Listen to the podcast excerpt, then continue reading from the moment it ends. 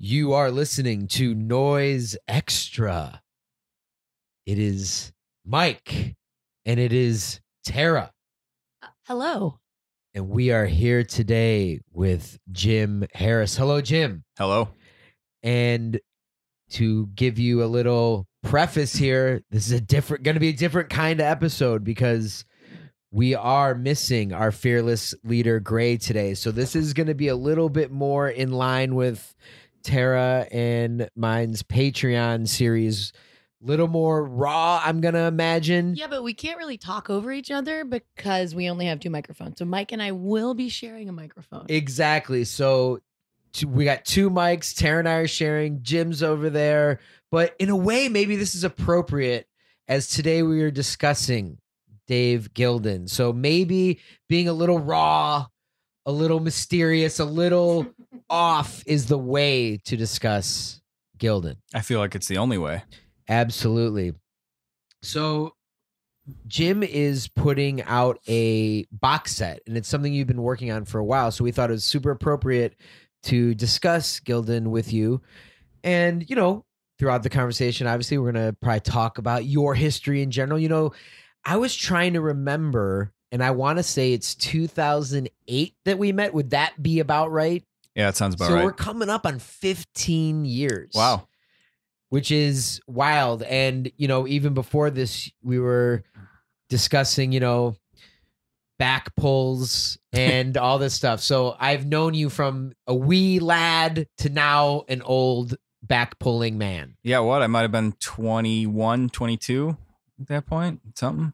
Something like that. Just two young guys wearing size small and medium shirts. Hey. Those days are over.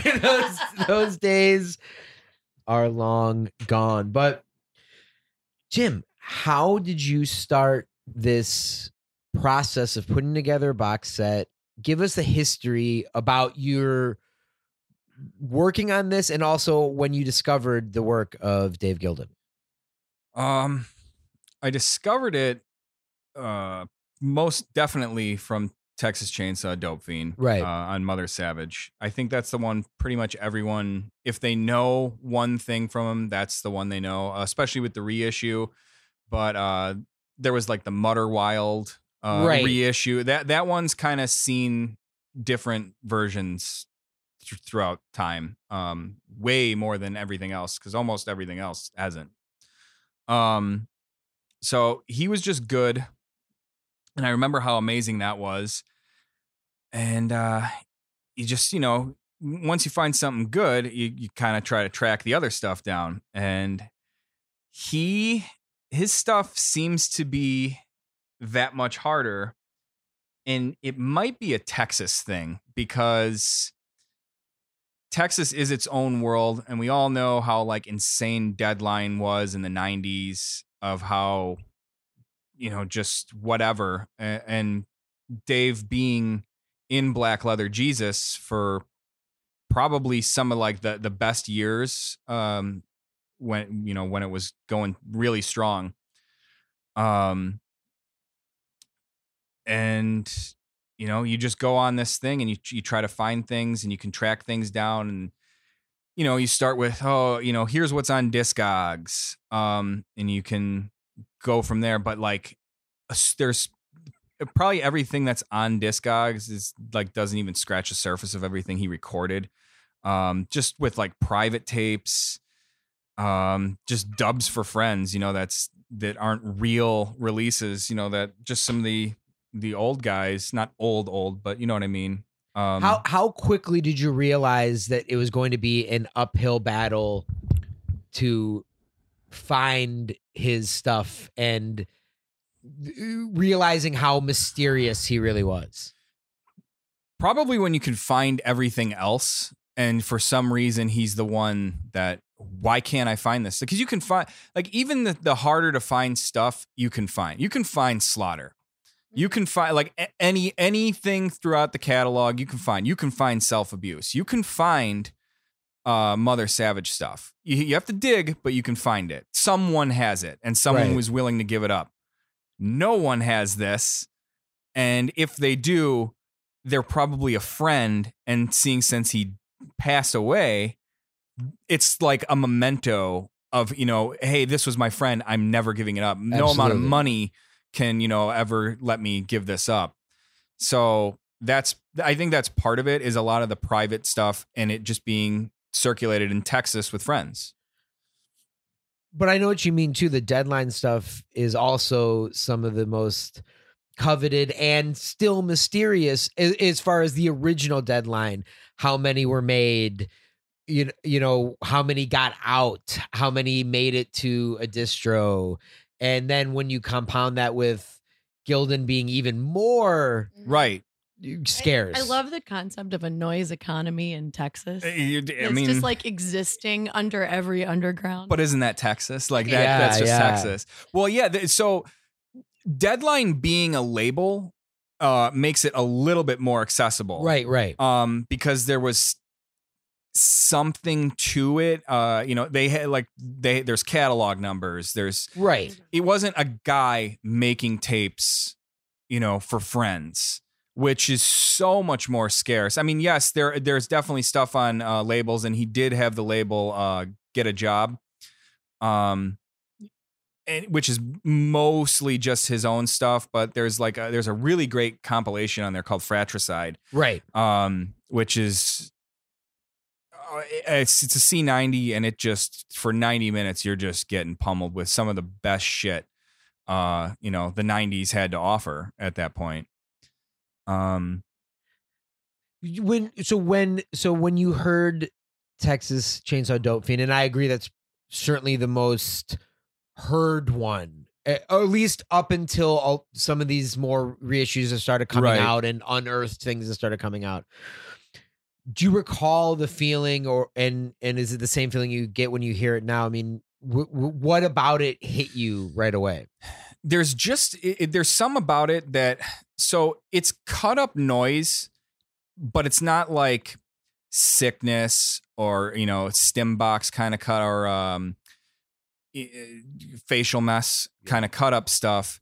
Endo. Yeah, and exactly. It's just very well edited and put together, and you can just hear all the layers, because a lot of the Texas stuff, you know, tends to be that wall noise where it's just like it's hitting you with a wall of sound, and there's layers in there, but they're just constantly barraged.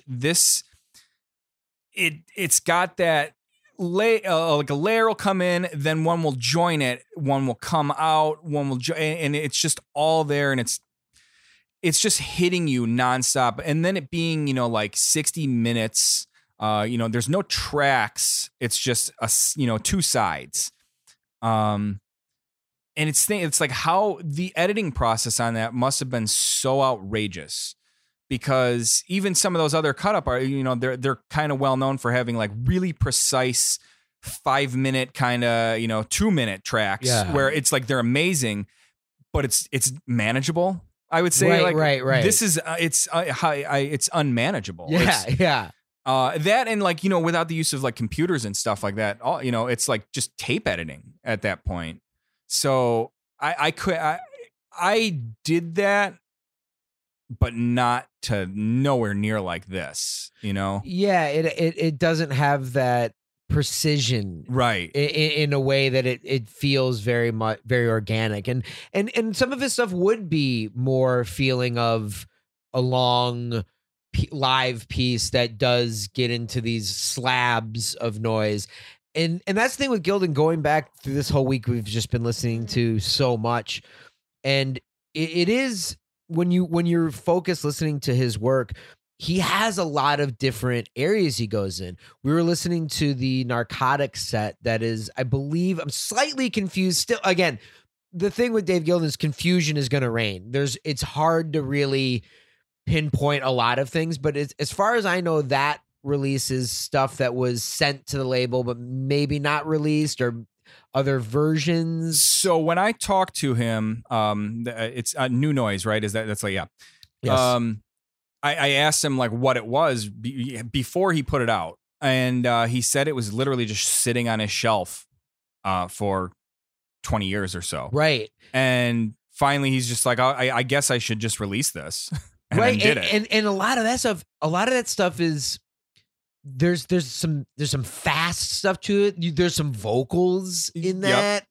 And so that, and then when you put that up against something like Noise Attacks the Suburbs, it's a different approaches. And then you put something like Temporary Sedation, which Tronics did a year or two ago, maybe. Mm-hmm. That's something, another different area. So when Texas Chainsaw Dope Fiend, I feel like that becomes the standard for what people think of Gilden, but he really does a lot of different things with his noise. I think that one in particular does stand out is because it's almost like the other tapes, especially like some of the private tapes, were like, okay, this, I'm doing this.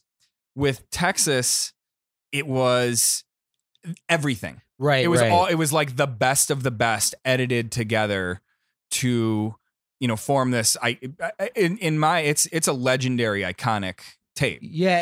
And I think maybe it's even the case of knowing he was doing this for another label, that it's going to get out there. You know, there's always that thought, and we do like to talk to people about who do a lot of their own stuff or private stuff. And then when they're doing something for another label, is there that thought of, okay, I'm doing this for someone else and this might actually get out a little bit. Like when we asked someone about doing a Pure CD, you know, they knew that, okay, there's going to be 1,000 of these. So did they have a different approach to it? You know? Yeah. What do you want the representation to be? But I can't imagine just coming across Texas Chainsaw Dope Fiend and not getting excited. Right. Like the name is great. The name, the cover. Right. But the way that the covers are designed with one central image and then the words, you know, very surreptitiously in the corner. Like I think that's brilliant. Like I love Noise Attacks the Suburbs. The cover, it just gets face. Me so excited. Yeah, just that face, that woman's face, and even that title. I love that title. There's a classiness, I think, to his covers. It's so great. So when after Texas Chainsaw Dope Fiend, what was some of the other stuff that you did find, or was it a while until you were able to get anything else? I two things that I did get pretty soon after. I wouldn't say soon after, but like the first two things after that were I got the one on Slaughter. It's David Gilden, Depressed Regress. And again, confusion is going to reign because there's multiple things with that title, and the Self-Abuse, if I'm not mistaken, is called that. It is. Yeah, the project is Depressed Regress. Right. And that was the other one I get. So I got those two, and it's probably because it's Slaughter and Self-Abuse. Right, they're around. Right. So it's maybe was more available to get. Right. I mean, it was, you know, hard, and it is still hard to get that stuff. But, you know, what? I bet the Self-Abuse one, there's probably 100, maybe. Yeah. You'd have to ask Pat. Sure. Yeah, 50 or 100. I don't know if he did 50 or 100, but either way, you know, it was more than 10. And then the Slaughter, probably 50 to 100. Probably. Right. We always say with Slaughter, you know, you never really know because it was mostly open-ended, or there wasn't a number. Right. And there's always different versions. But I do like the idea that, you know, the labels where you were ordering blindly from a catalog are attainable because people were just ordering based on the title. Yes. And Slaughter and Self-Abuse. Like, you trust that. Well, the other thing with those two in particular is they aren't a normal J case. The Slaughter one is like a 5x5 cardboard piece, like that thick cardboard. And then it has like a cross wrapped in gauze. And then the Depressed Regress on Self-Abuse is like, it's like the worst package. I've seen pictures of it. It's terrible. So it's like, I mean, it's great, but it's a piece of cardboard, like just, you know, corrugated cardboard, with the art glued onto it, like a perfect purple too. And then the like half of a J case, like the little part that like holds the tape, kind of that back part is like glued to the cardboard. And it's just, it's so crude and like ridiculous looking, and different for Self-Abuse. Right. Even. It's unmanageable too. Like my copy is just like, it's all there, but it's not intact. You know, it's like you have to, cause it's, hot glue. So it's like, it's, you know, it's got that like you know, hot glue hates slick plastic. Yeah, you can't make it slick. Right. So it's just ridiculous, but great. And they're both excellent tapes. They're really great. Some of the best. And so are those going to be some things that are going to be included in the box set? Both of those are in the set. Yeah. So this box set is something you've been working on for a while. How many? Well, actually, let's just get into it. How I know it's going to be a CD box set, but if I'm not mistaken, you also told me there's going to be a tape version. Give us a little info about how this is going to be released. So the tape version is going to be strictly limited to 50 for two reasons. One, it kind of keeps in the spirit of, you know, just that older kind of, you know, home dubbed kind, you know. Yeah, that tape feel. And the other is it's impossible to find C90s now because they don't make them. Oh, yeah. So I've had for over the years, I've just been scouring eBay and getting old like Maxell and TDK C90s and stuff like that. And, you know, finally have gotten enough. You know, it's like I think it took like 700, 800 tapes, you know, like getting them one way. It's not like I'm buying a box of 100 of these, you know, you got to buy them like here's 6 of them. Here's 8. Right. You know? And so it's like, and I enjoy that. Sure. Like sure. That, it's not a, that's a labor of love for me. Cause it's like, it means something. Well, let's just throw it out there. If you're sitting on a bunch of C90s, will you send them to Jim, please? I think I got enough, but yeah, send them to me anyway. Send them to me anyway. No, we'll take them. Actually, I'm saying send them to us because we need them for a thing coming up. Okay. So you know what? Jim's all set. Don't send them to Jim. Well, the other thing is that they're all like the Chrome C90s. Right. So like I wasn't gonna do it. I can't do them a disservice by just doing it on, you know, normal bias. Right. And so how many tapes then will the edition of 50 be? I think I narrowed it down to 16, but it actually might be 14 because I think two is it's like a set and might get omitted, and I'll leave it at that. You can figure out what it is if you want on your own. Right. And so there's basically between 14 and 16 tapes. Yep. Edition of 50, and how are you looking at packaging that? So it's going to come in a big ammo box, like a metal ammo box. I did get those, and they're all used ammo boxes. So like they have like, you know, caution grenades on, you know, like they're they weren't even like the M50, you know, caliber bullets. Like some of them were like bomb, you know, they held bombs and stuff like that. So and was this just scouring Army surplus stores? Pretty much, yeah, things like that. Because you can buy that shit, like you can go to like Dick's Sporting Goods and get them, but I think they're like plastic and they're just so shitty. Yeah, you want the real thing, right? Yeah, they got to be like used. You want the real thing. So some of them are like dented, but you know, like so these are not mint condition, which is way better. Oh, this stuff should not be mint condition. Well, yeah, exactly. Just like this episode is not mint condition. This is like this is perfect. So when you started this idea that you wanted to do this box set, how did you then start getting the material? Because like we said, this stuff is so hard to find. Did you hit up Richard? Did you hit up, you know, and again, I know we jumped in. We're sort of assuming that everyone knows. I guess we should give a little bit of a quick summation background that Dave Gilden was, you know, we sort of jumped in assuming everyone knows, but obviously from Texas, worked closely with Richard Ramirez, as Jim said, was in Black Other Jesus, had other projects here and there, but known primarily for working with Richard and Deadline in Texas in the 90s. And yes, he did pass away in 2008. So was it 8 or 6? 8. Was it 8? It was April 6th, 2008. Okay. And to be honest, again, that's, you know, there's so much mystery surrounding Dave just in general, even from people who did know him closely. Richard did not know that he had passed away until like 2 years after it happened. Right. So there's so much mystery around Gilden, and that's certainly part of the intrigue and interest in all the stuff that has recently been coming out, getting reissued or getting issued for the first time. So how did you start going about collecting the material for the box set? So a lot of it's just, finding various stuff, you know, on my own.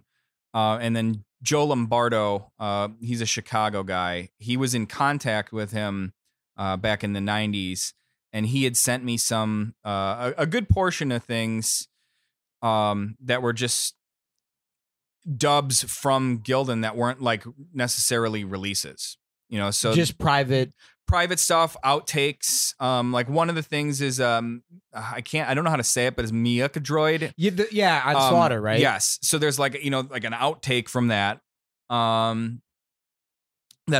will be on the box. And it's just kind of a collection since none of this stuff exists anywhere. It's like, you can kind of just gather it and, you know, put it. So the other thing is like Texas Chainsaw is not on the box. Right. Because that one's around that you want to go for some of the stuff that people haven't gotten. Like Temporary Sedation. I assume that's not going to be on it. Nope.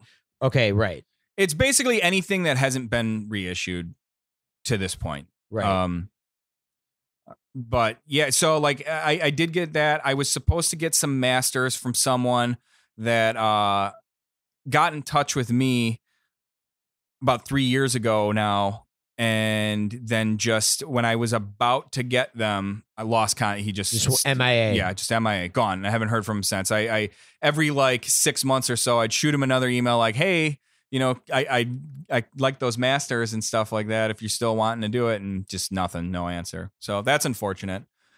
And that's pretty it. Joe Lombardo was a good chunk of like what I got, which is great because then it had some like handwritten notes. So you kind of get a little bit inside of him, although not much, just kind of like, hey, you know, check it out. Like, do you have any Merzbow? Like, I got, you know, he was just like asking for, do you like 666 volt battery noise? You know, like wow. It's just like real, like a little conversation with Joe.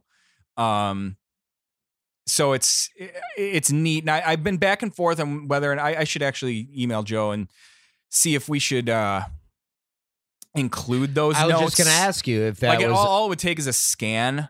I don't know if, you know, they're personal to Joe. I don't know. You know, right, so I gotta. I did scan them though, just when he gave them to me, just in case. So and in going through a lot of this stuff, have you, like you said, there's some outtakes. Have you found that where there's things that, oh, this seems like this was from this era? Is it clear when some of the things are from, or is it a mixed bag of when the recordings were done? So it's definitely a mixed bag, because they range back from, you know, like 94, 95 to up until about 2000, I think was, and like one of them's called like the last noise tape.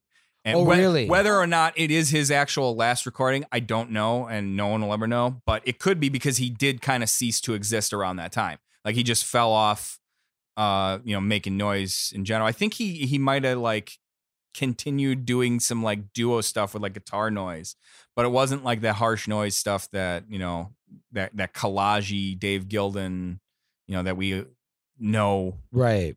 Yeah. Like when you listen to the whole thing, you'll be able to pick out like, oh, this is different than this, for like, you know, obvious reasons. Some things are better edited. Some things are pretty rough, which is cool. You know, and there's so much material that it's really hard. I know nothing is, doubled,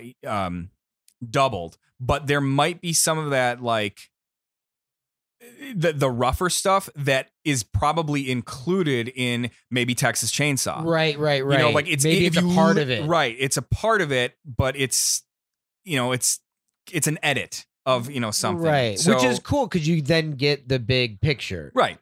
It's like almost getting a demo, you know, like of a band.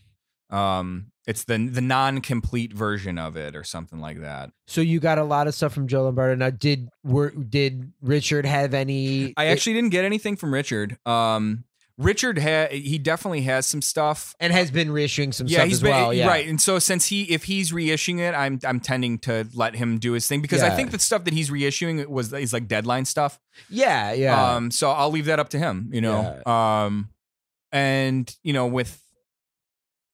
If anyone knows me, I'm not really like a Bandcamp guy, but it being on Bandcamp, yeah, it's a good thing. Plus, it's, you know, Richard doing it, so it's support him, and you get to listen to it. Sure, absolutely. And it makes it attainable and listenable. It's absolutely obtainable, and it's great material, so listen up. And are you doing, is any slave labor stuff going to be on the box? So, all right, well, that's Slave Labor 1 and 2. I'm debating on whether or not to do it on the cassette box set, and it 100%. So I don't think we mentioned it. There is going to be a CD version of it. That's right. Probably, yes, exactly. It'll probably be like 200-300 copies, so that, you know, it actually is accessible. And the tape boxes kind of basically pay for it. Right.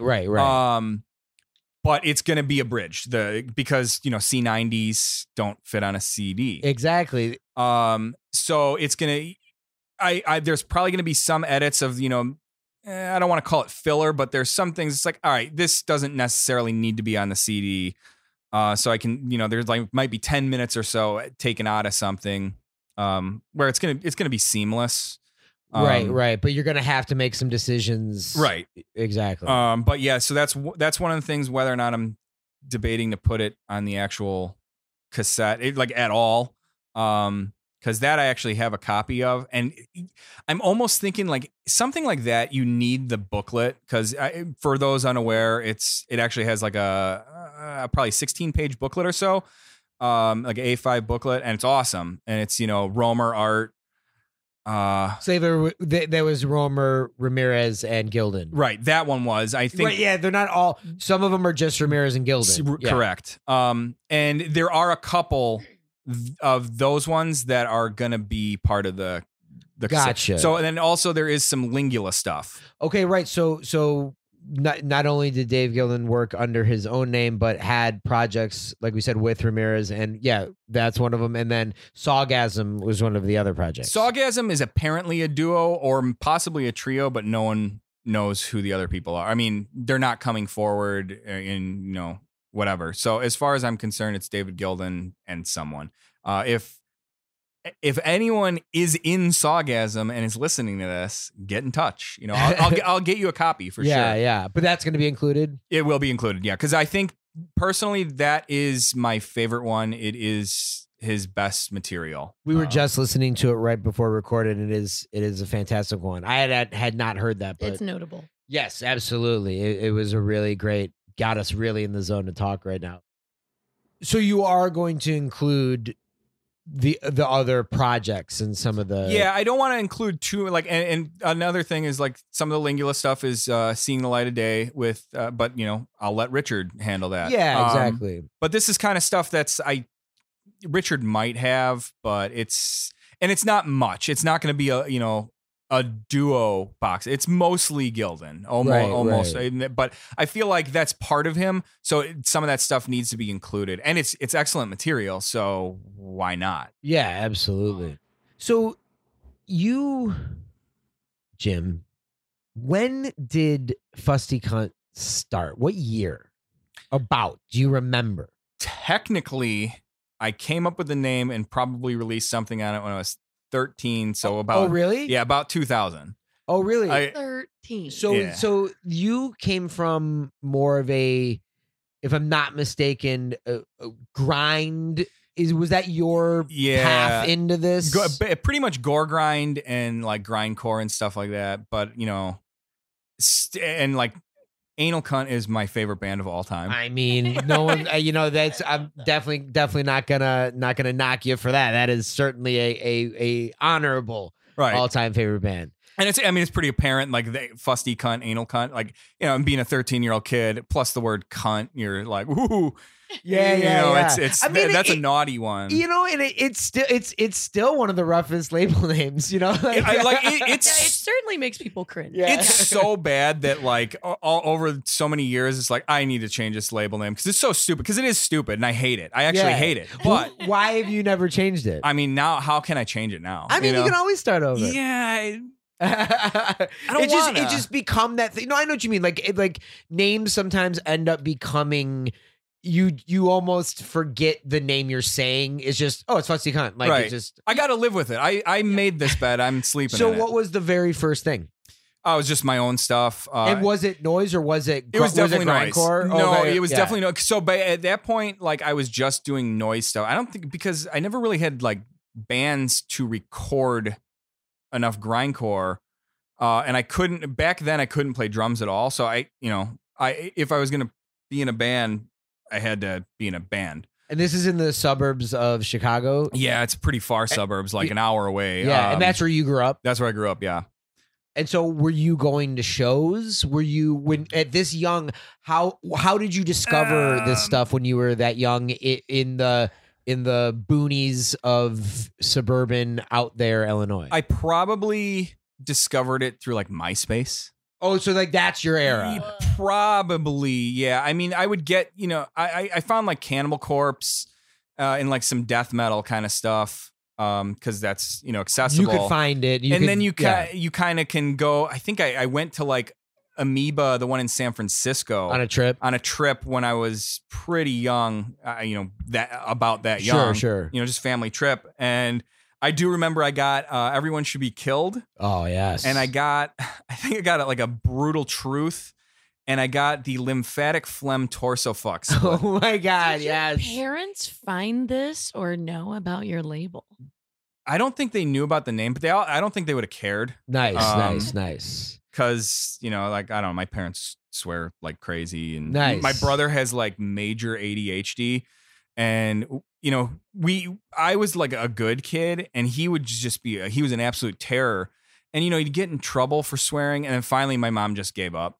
And it was like, at that point, like, well, he can swear. Why can't I? And then it was just like, it's free for all. It's weird for me to think that you have parents and siblings. I actually can't conflate that. In my mind, you were just this entity that I met in DeKalb, Illinois in 2008.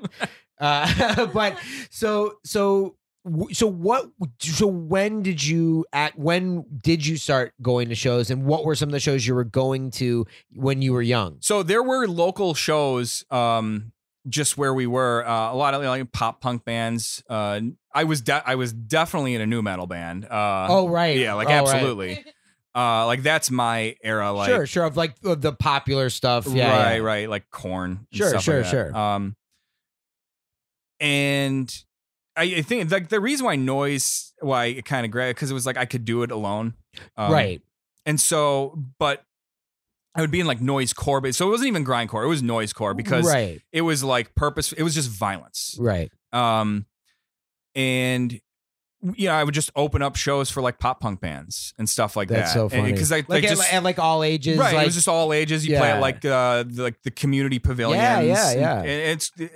It's great. I think everyone should do that. I don't know if they do that stuff anymore. I have no idea. I have no idea. But when you were young, and especially in the suburbs or outside of cities, there were shows like that, and I would go just because it was there. I didn't even necessarily. I got into stuff just because it was a show that was in the town next to me, and it's like, oh, like there's a show. Someone's in Downers Grove. Music. Yeah. Like, oh, I'm gonna go. And it's all ages, so you could actually go. Yeah. And it was like a different than if like there was like be like the town carnivals and stuff like that where you'd have like the Lynyrd Skynyrd cover bands. Yeah, so, like it's different than that. It's it's got that like do it yourself attitude that was in punk and metal and all that, and it's. Noise and noisecore has a place there where it's the bastard of it. Totally. But, it's there. And what was some of the first actual noise stuff that you discovered? Merzbow, obviously because of Relapse, and like Masana. It's so long ago that I don't even know. Yeah. I don't even know. Yeah. It would probably be stuff that like doesn't exist anymore, or I would see. I do remember very specifically. I'm sure it doesn't exist anymore. There was a New Jersey duo called Ride a Dove, and I don't know why it stuck with me forever, but I think that was one of the first people I ever traded with. Named after the Hairy Pussy album. Yes. Like, oh wow. So there's definitely stuff like that from especially when I first started getting this stuff in the late 90s, where I know I was in contact with some people that never did anything again. Right. And I don't know who, that completely don't exist. Right. I mean, they're probably just, you know, a guy working a job now. Right, right. And then their stuff, yeah, never got out, and it just totally didn't exist. So this is in sort of the early to mid 2000s then when you're doing this stuff? It's, yeah, like, you know, it's technically 2000, 2001. And then I didn't really start listening to it because most of the time it was like I did it and I didn't know anyone else was doing it. I was just, you know, banging shit around. And then probably 2005 and 2006 is when I started. That's when I started like actually, like everyone else is kind of like, or not everyone, but you know, there's other people like all around doing this shit. Right, right. This exists, and there's labels, and there's these people out there. Right. It's not just like, you know, a weirdo, you know, in a basement. Right. Well, we all still are. Yeah. But yeah, you're not alone. Yeah, yeah. So multiple weirdos. Exactly. So, you know, like I said, we did meet in 2008, and it was when I was driving. Dom was doing Prurient, and there was a show in DeKalb, and you came out to that. So how did you know when did you become aware of Hospital and Prurient, and were you like, oh my God, there's a show in DeKalb, Illinois?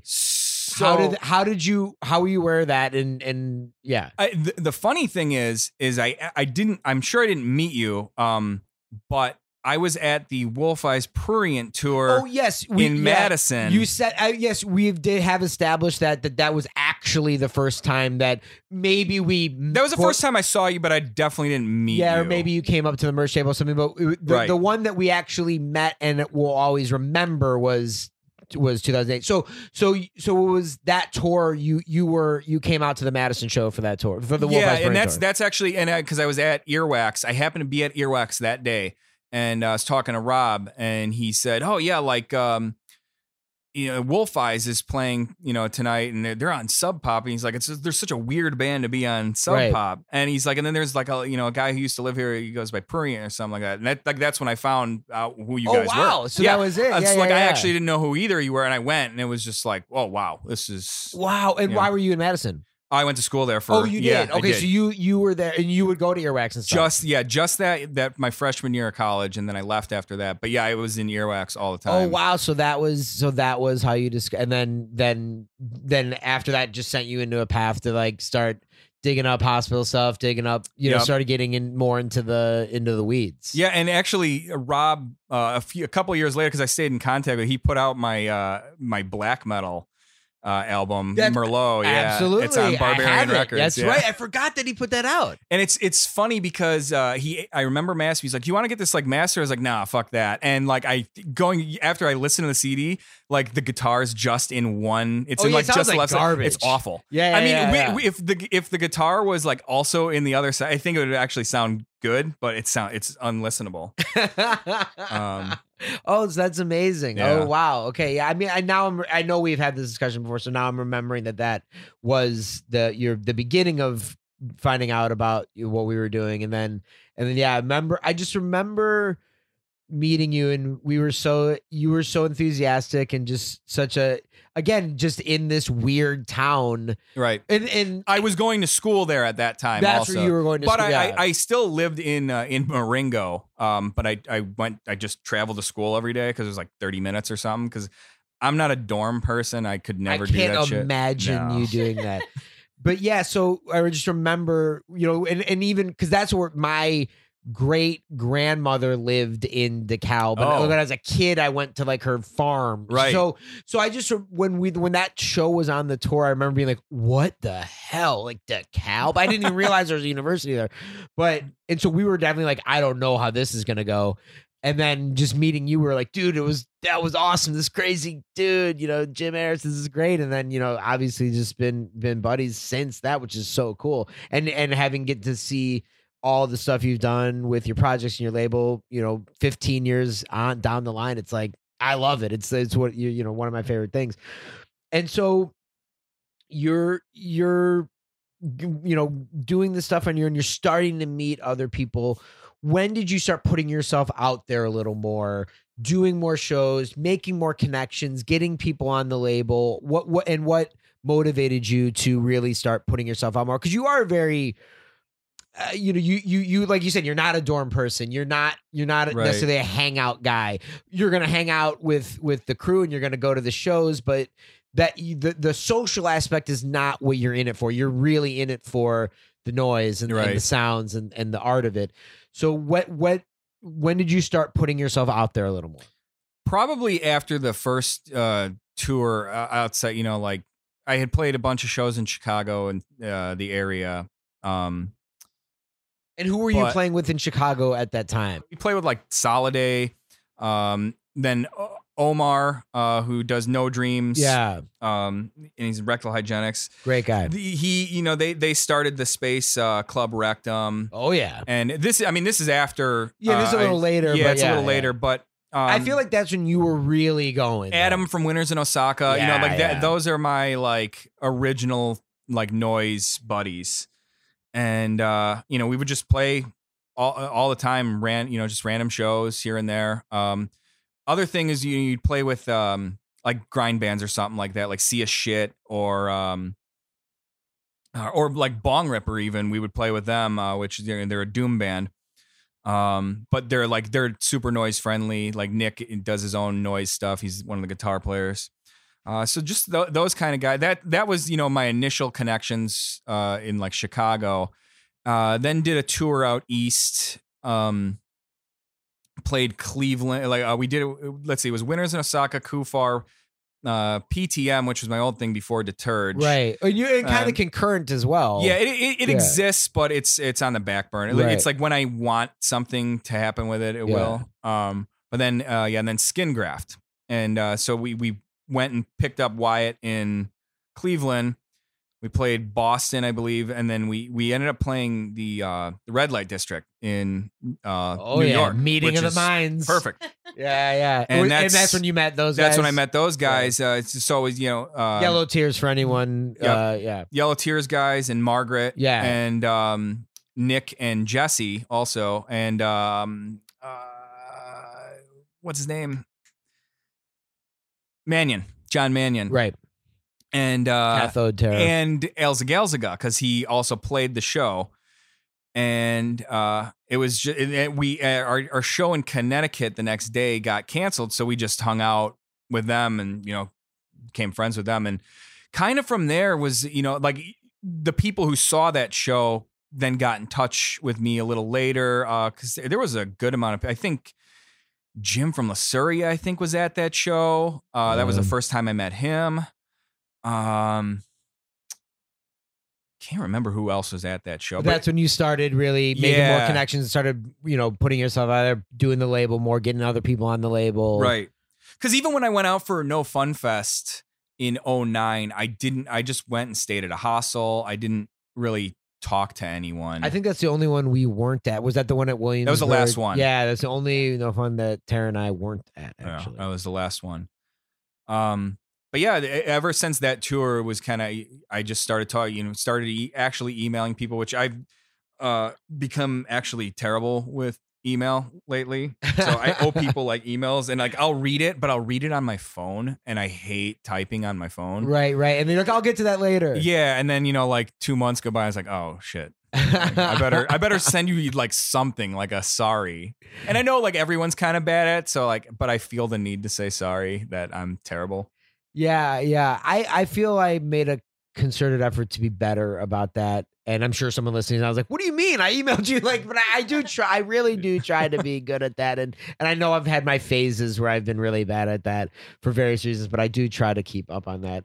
But yeah, I mean, it feels like there was in the 2010s, you were doing a lot more, and, you know, doing tapes, and then you started doing, you know, vinyl and stuff like that. You know, you really started, you know, picking it up to the point, you know, obviously a year or two ago, the Great Proof of the Shooting set, we of course, you know, that's such a great document. It's such a great thing to have.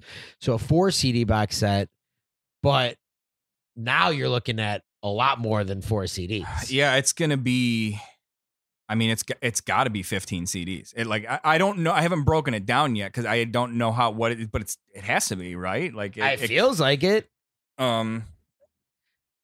Huge. Yeah. And necessary. It's someone had to do it. So why not me? Right. Do you have an idea of how you're going to package it and the artwork? With the CD? No. The artwork is probably going to end up being the same as the tape box set. And I will, when you get it and stuff like that, people will kind of see what's up. I'm not going to say what the art came from, but I want to see if anyone knows what it's from. Gotcha. But it is from something, and it's a collection of something. Gotcha. And so you think you're gonna port that over? I'll probably just port it over because, like, some of this stuff, like I said, there is no art, so I can't even use the original art for it. Like some does, some it has a lot of art or something like that, and then there's private stuff that's literally it's just a tape. We talk about that with reissues, the different philosophies about approach to reissues, and the there's the direct exact replica, then there's the utilizing something that gives the atmosphere, something like the Skin Crime box set, which is the atmosphere. It's real. It fits perfectly, but it's not the direct replica. And I think when you can get that, where it's not, where you get the atmosphere, you get what it works for the art and the sound, but it's not the direct copy. That's always pretty exciting. I think that's fine. So when it's maybe a single tape reissue, I think you probably should get as close to the original artwork as possible. When it's something bigger, when it's the sum of all parts, that's when I kind of feel like it's okay to mix it up a little bit. But yeah, like you said, like as long as the atmosphere is there, it can, it works. It's within the same realm of it. There are some things where it's just like, what is this choice of artwork? What are you doing? Yeah, definitely. You're like, excuse me? Yeah, like, yeah. How dare you? Yeah, yeah. There's definitely some out there like that. And that can be a big bummer. But I feel like, you obviously putting a lot of thought into this. So I'm pretty excited as to how this is going to turn out. Now, you also mentioned, you just briefly mentioned your CD, your Merlot CD was not mastered. You're like, oh, don't master it. I asked you before we started recording about what you're going to do about mastering for the box set, and you have decided not to get it mastered. Yeah. So it's for the tapes, especially, I think they're better in their rawest form, with their flaws, because some of this stuff doesn't have a master tape. I mean, if it does, it's long gone. It was just, something that he dubbed for like Joe Lombardo. So that I want that to shine through. Like, this is what it was. This is what he does. Yes, it is a dub of a dub, but you're not going to lose that much from that. And I made sure to not make it sound like shit also. But there's definitely one side of one of the tapes that is, it does have some dropouts. So when you get a copy and you're kind of like, well, what the hell is this like wonky side? It's like, that's what it sounded like when I had it. So it's not like it's just a bad dub or something like that. It is what it is. Yeah. I mean, we were discussing just that there's a tendency for things to get roided out so much to the point where the atmosphere gets lost. And sometimes, like the old Merzbow Relapse, that's perfect. And you want it to be like just crushing, but everything doesn't need to be that thing, right? Like where it's just like up against the glass, everything is just, I say roided out. You know what I mean? That's what it is. The mastering kind of is steroids for your sound. It can work. It just depends what the goal ultimately is. There's a time and a place, And it's challenging because you don't have the original artist around to ask them what their intent was. So this is what he created. Right. I'm exactly. I'm going by, okay, this is what he made. Here it is. I didn't understand what mastering was until not too long ago, to be honest. I just didn't understand it. Shamefully long time. I just didn't. Yeah, I was like, I don't know. I just didn't. I still sort of don't understand it. I'm in the same boat. Yeah. Like I know, but I also don't. I kind of like master as I record. So right, it's right. Like, what the hell is mastering going to do for it? You know, maybe like fix some levels here or there, but. So going through all this stuff, like you said, 15 CDs, maybe 16 tapes. What's some of the ones that stood out for you that were like, oh, this is, I can't wait for people to hear this session or this one? The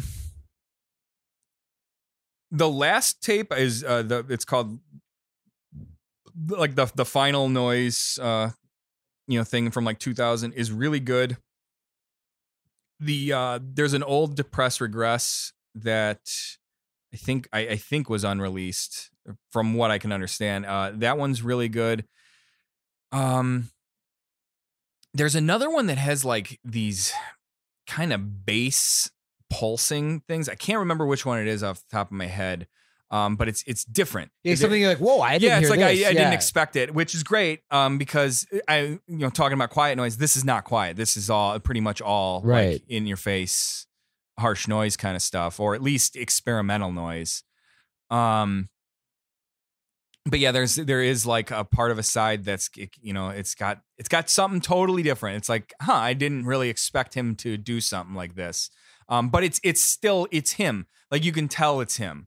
And that's I think when you listen to a lot of noise like we do, you can kind of tell people's styles. Yes. Like to the layman, if you put on, something, they're just like, this is noise. I don't know who this is, but you can sit there and you're like, oh, like this is so-and-so. You can just tell. Yeah, you feel it. Yeah, you feel it. You know how they do things. If they're good, if they're not, if they're really not good, which...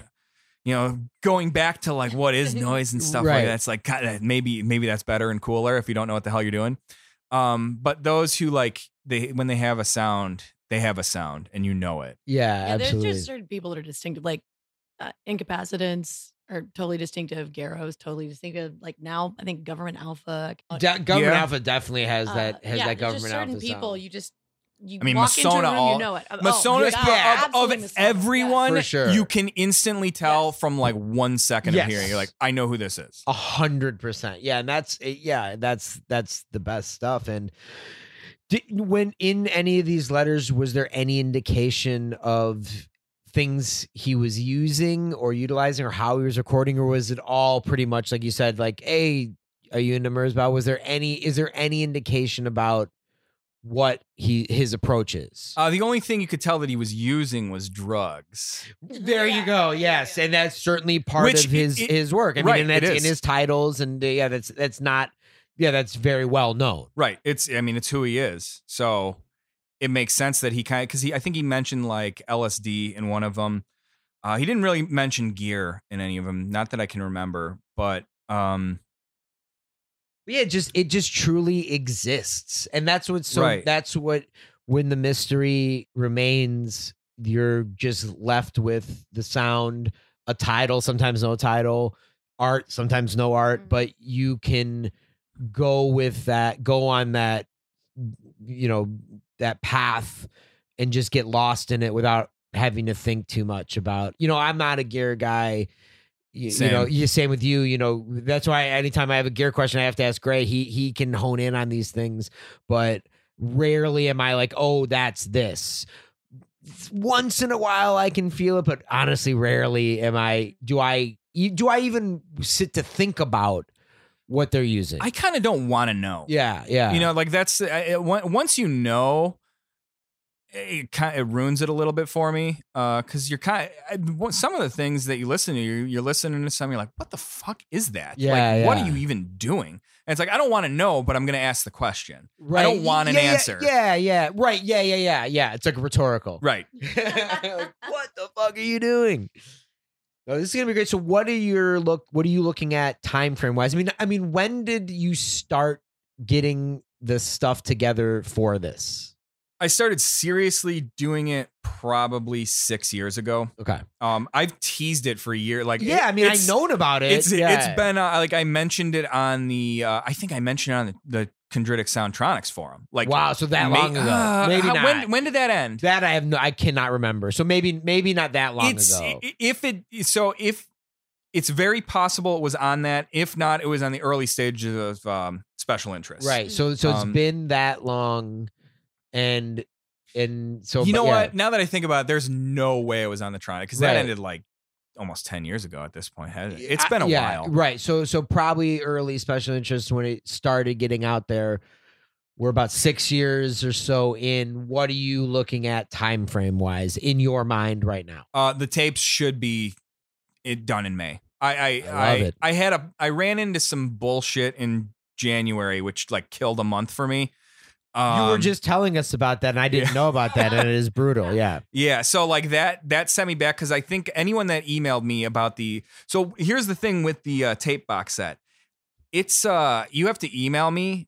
And it's cash only. Whoa! At first. Well, so you mean like in an envelope? Yes, or money, or I'll take a money order too. But like the whole point is like there's a point to that. Like I want it to be like how it used to be. Like, wow. And if I don't sell out of them that way, because I know some people are going to be afraid to do that, but come on, live a little, do it. Yeah, send me an email. I promise you, I will send you it. I'm not a piece of shit. Like yeah. No, you're on it. Like if you keep in contact with me about it, like I can put you on a list there. I think like 70% of the 50 are like spoken for. Well, you got your one is spoken for here. So let's make sure that, dibs on that for sure. So like if there are any left over after that, I'll probably just throw it up on my big cartel, but I'll tell you, there won't be many. So like, if you really want a tape one, send me an email.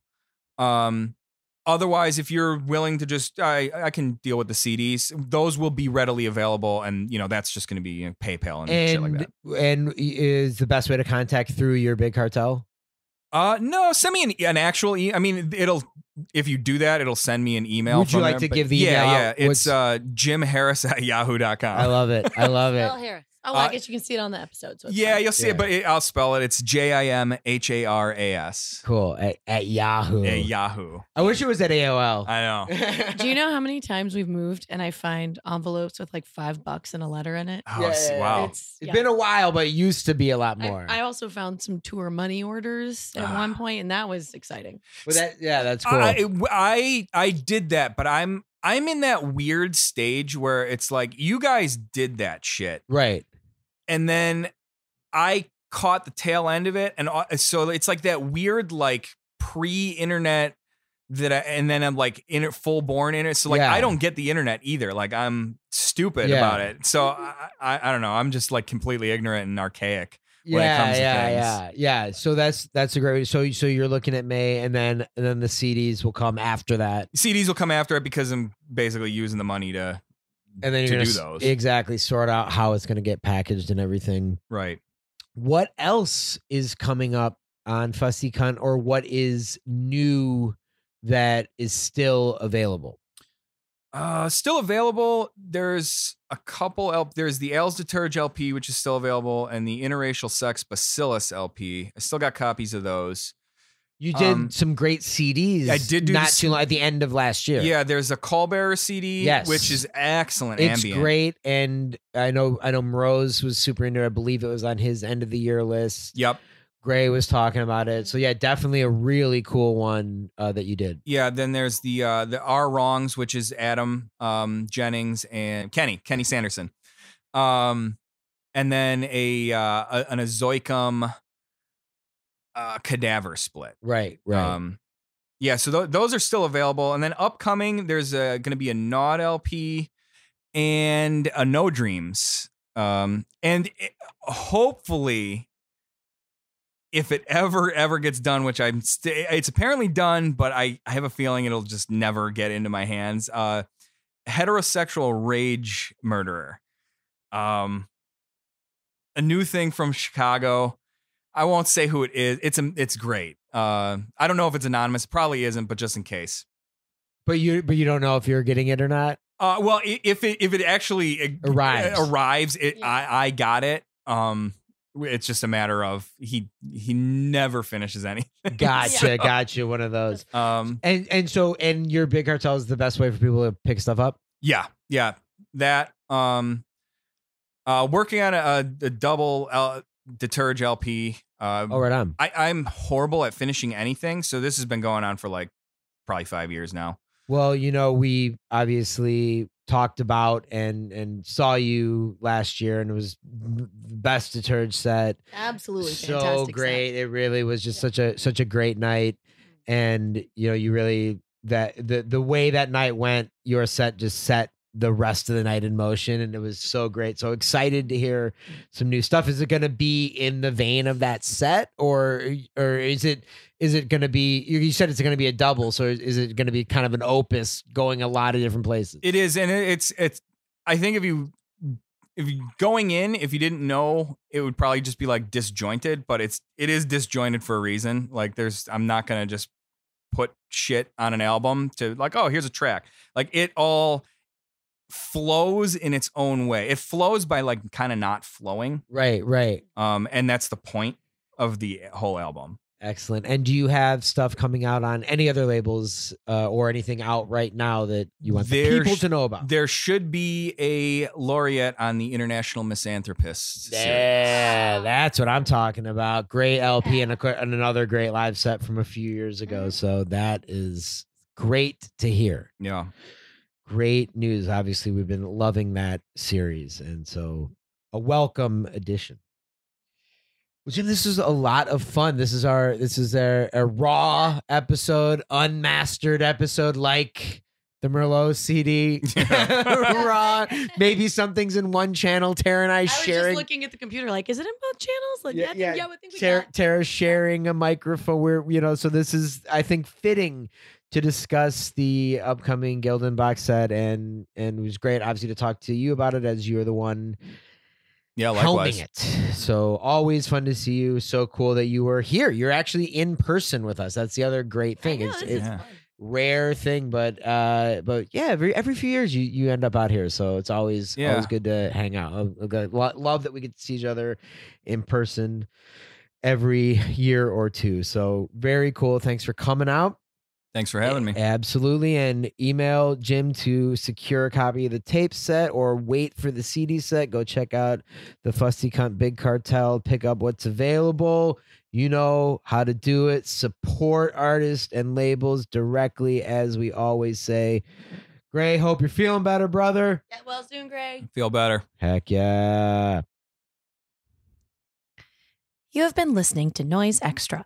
Noise Extra is brought to you by Chondritic Sound, a home to noise artists for over 20 years, by Verdant Weapons, maker of quality contact microphones and noise devices, and by our Patreon supporters.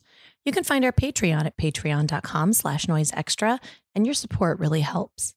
You can find us on Instagram at Noise Extra, on the web at noiseextra.com, one E in those, and on Twitter at Noise Extra, with 3 A's at the end. Thank you for listening to us and to Noise.